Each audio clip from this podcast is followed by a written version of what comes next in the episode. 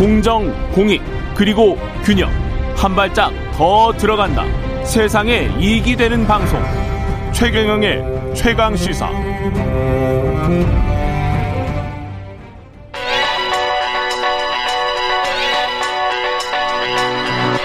최강 시사. 김한의 눈. 네, 김한의 눈 시작합니다. 예. 네. 방송인 사유리 씨가 몰고 온 네. 어떤 사회적 파장이 네. 뭐 만만치가 않네요. 네. 쏘아올린 작은 공이 예. 되어버렸는데요. 난쟁이가 쌓아올린 작은 공이라는 소설이 있었죠. 네, 예. 그렇죠. 그래서 큰 변화를 이끌어내고 있습니다. 역시 유명인들이나 이런 음. 이들이 어떤 자기 행동이나 의지를 통해서 사회의 어떤 벽을 넘어서려고 할 때 그거에 대한 호응도 굉장히 좀 뜨겁다라는 걸 다시 한번 확인을 했는데요. 예. 어, 정부가 이제 사유리 씨의 출산을 뭐라고 부르는지 아십니까? 지금 법정 용어로? 법정 용어로 뭡니까? 보조 생식수를 이용한 비혼 단독 출산이라고 불러요. 그러니까 굉장히 어렵습니다. 그러니까 아, 이게 법정 용어입니까? 네, 그래서 이제 예. 사유리 씨가 한 출산이 이제 보조 생식수를 이용한 비혼 단독 출산인데요. 예. 그러니까 이 부분이 지금 현행 국내에서는 불법입니다. 그래서 이제 사유리 씨가 그 일본에서 출산을 한 건데, 아, 그렇군요. 네네 이 부분을 포함해 그러니까 여기에 여러 가지 또 복잡한 쟁점들이 있습니다. 뭐 예. 난자와 정자의 공여 문제 관리를 어떻게 할 것이냐, 뭐 그다음에 이게 이제 또 비즈니스로 활용될 경우에 어떻게 할 것이냐, 또 아. 대리 출산의 문제 이런 것들이 이제 생명윤리와 연결되는 문제이기 때문에 사실 어 그게 왜 안 돼? 본인이 의지만 있으면 할 수 있는 거 아니야 라고 음. 생각을 하지만 이 이제 우리가 흔히 이제 법의 기 본 기초가 개인이라고 한다면 나라고 한다면 가족은 그거를 구성하는 사회의 최소한의 단위로 우리가 흔히 그렇죠. 인식을 해왔거든요. 예. 근데 이게 이제 그 우리가 지금까지 합의해왔던 사회적 인식의 최소 단위를 의 음. 규정을 바꾸자라는 얘기예요. 그러니까 사유리 씨가처럼 애를 낳을 수 있냐 없냐의 문제가 아니라 예. 정부가 이에 대한 논의를 이제 시작하겠다 이런 입장을 어저께 밝혔습니다. 아, 여러 가지 복잡한 문제가 있군요. 이게 지금 국내에서 비혼 여성이 네. 인공 수, 수정 시술을 받, 받을 수는 있습니까? 비- 불가능합니까? 어 결혼을 하지 않으면 불가능하죠. 비혼인 상태에서는. 비혼인 상태에서는. 그러면 대리모 아까 말씀하신 네네. 대리모도 네. 다 불법이- 불가능합니다. 예. 불법인 거죠? 네. 아. 여러 가지 사, 그러니까 먼저 이, 예. 이런 논의가 왜 시작됐냐, 뭐, 음. 뭐 예를 생각해 보면 몇 가지를 짚어드리면 쉽게 이해가 될 수 있을 것 같은데요. 네. 지금 20대 남성 10명 중에 4명만 결혼을 하겠다고 합니다. 예. 여성은 2명만 결혼을 하겠다고 해요. 아, 여성이 더, 더 중요하니까. 예. 그러니까 그러면 지금 두 명만 결혼을 하게 되는 거네요. 네. 그러니까 지금 20대들에게 결혼은 어떤 예. 보편적인 선택이 아닐 수 있어요. 예. 그러니까 지금 이제 그 변화가 하나 있고요. 이게 예. 엄청난 인식의 변화입니다. 예. 또 하나는 어 이제 사유리 씨 사례가 많이 얘기되는데 그 얼마 전에 있었던 구하라 씨 논란, 그 예. 구하라 씨 논란. 그러니까 예를 들면 한 번도 예. 그 실질적 가족이 아니었던 친모가 나타나서 그렇죠. 재산을 내가 다 반 가져가겠다. 뭐 강탈한 것 같은 그런 그렇죠. 느낌이 들더라고요. 법으로는 예. 친모의 권리를 보호합니다.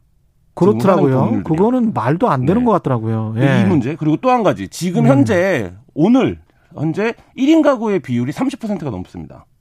그렇죠. 네. 예. 이 세 가지 문제를 복합화 종합적으로 생각하면 어떤 결론이 나냐면 우리가 지금까지 생각해왔던 어떤 가족 사- 그리고 가족이라는 어떤 개념이 완전히 사실상 현실에서는 해체된 거나 마찬가지인 상황이다라는 음. 거예요. 근데 우리 법은 아주 오랫동안 어 전통적인 의미의 가족 그러니까 뭐 우리가 흔히 생각하는 엄마 아빠 다 있고 뭐 엄마 자녀- 아빠 자녀 네, 둘. 자녀 둘 있고 예. 뭐 이런 가족을 중심으로 가정. 해서 예 구성이 되어 있다라는 거죠. 근데 현실은 그런 가정이 아까 1인 가구보다 더 적잖아요. 더 적죠, 훨씬 적죠. 그렇죠. 예, 그렇기 때문에 우리가 이제 가족이라고 얘기하지만 독일에서는 어떤 표현을 쓰기 시작하냐면 우리말로 번역하면 가족들이라는 표현을 씁니다. 가족들. 들, 예, 그러니까 우리가 흔히 말하는 어. 혈연 관계로 맺어진 혼인을 기, 반으로한 가족이 아니라 예. 그걸 넘어서는 이른바 이제 세- 동반자 생활의 동반자까지를 포함한 가족들을 보호하는 것이 이제 국가나 사회 역할이어야 한다라는 예. 논의로 가고 있는데 우리는 뭐 아직 어 뭐 생활 동반자법이나 이런 것들이 논의는 되고 있지만 거기까지는 아니더라고 하더라도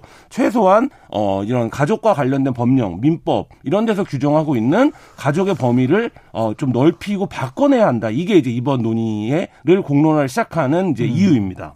윤리적인 문제도 있을 것 같고 특히 문화적으로 아, 저항감이 생기시는 분들이 많을 것 네. 같습니다. 뭐 종교적으로 특히 이제 반대가 예. 거세고 예. 사실 이제 국회의원들도 이런 문제를 논의를 하면 지역구의 항의가 빗발친다고 해요. 그러니까 음. 그렇죠. 발의를 하거나 이렇게 하면 그렇기 때문에 사실 아 이거 뭐 굳이 내가 안 나서도 누군가 나서서 언젠가 음. 달라지겠지 막연하게 이렇게 어, 생각들을 한다고 하는데요. 사실 이제 이 부분이 개성이 되지 않으면 직접적으로 피해자들이 지금 발생합니다. 대표적인 게 미혼부예요. 미연부. 네. 예. 얼마 전에 뭐 시사 프로그램에서 보도를 해서 화제가 되기도 했는데 최근 500명의 미혼부가 그 아이를 출생 신고를 하려고 했는데 이 가운데 성공한 사람이 70명밖에 없어요.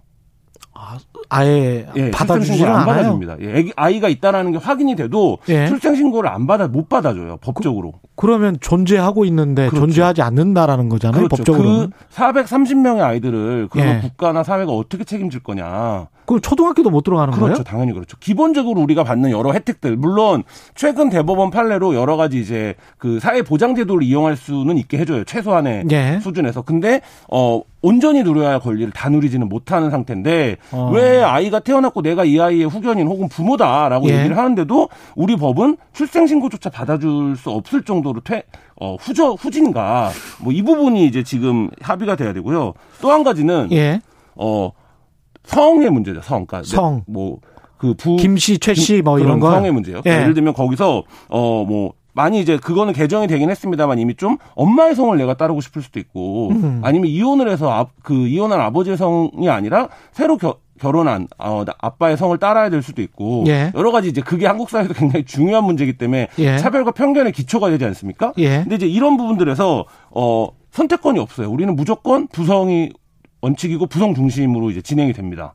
그게 법으로 주민등록제도 때문에 그런 거 아닙니까? 그렇죠. 근데 최근 들어서는 이제 합의하면 부모가 예. 엄마의 성을 따를 수도 있기는 했는데 이런 부분들에서 이게 단순히 성의 문제가 아니라 많은 부분에 이제 가족의 기초 단위에서 이 부성 우선의 원칙이 있거든요. 음. 이게 과연 어, 적합한 것인가, 시대에 맞는가 이런 부분들도 이제 공론화를 해서 논의를 해봐야 되는 상황입니다. 그 이거 같은 경우는 사실은 그렇게 그냥 그렇게 합의해서 성을 바꾸든지 아니면 같이 쓰든지 해라. 그럼 그러면 되는 될 것 같은데 그게 그렇게 복잡한 뭐 문제일까요? 그것도 굉장히 오랜 논의 끝에 예. 최근 들어서야 해서 그래서 어느 정도냐면 우리가 어, 보- 뉴스라고 하는 건 새로운 사실이잖아요. 그렇죠. 아직도 엄마 성을 따르는 사람들을 보도를 합니다. 사례를 아, 찾아서. 희귀하니까. 그러니까, 예, 희한, 아직까지는 그 희소한 일인 거죠. 근데 이제 이런 부분들의, 그러니까 단순히 이제 비혼 출산의 문제뿐만 아니라 예. 우리가 지금까지 법의 기초, 토대로 삼아왔던 가족이라고 하는 개념에 어, 전폭적인 좀 개정이 필요하다. 이게 이제 이번 논의의 출발이고요. 예. 한 가지만 더 말씀드리면 이 음. 법의 이름이 건강가족 기본법이거든요. 예. 근데 과연 네. 이 용어조차도 중립적이지가 않습니다. 그러네. 건강가족이라는 건 뭐냐 이렇다라고 한다면 나머지 가정은 건강하지 않다는 거야. 그렇죠 뭐, 이렇게 그렇죠. 되니까요. 그러니까 그런 부분들까지 포함해서 좀 논의가 됐으면 좋겠습니다. 네, 네, 김한의 눈이었습니다. 고맙습니다. 감사합니다. KBS 일라디오 최경의 최강시사 2부는 여기까지입니다.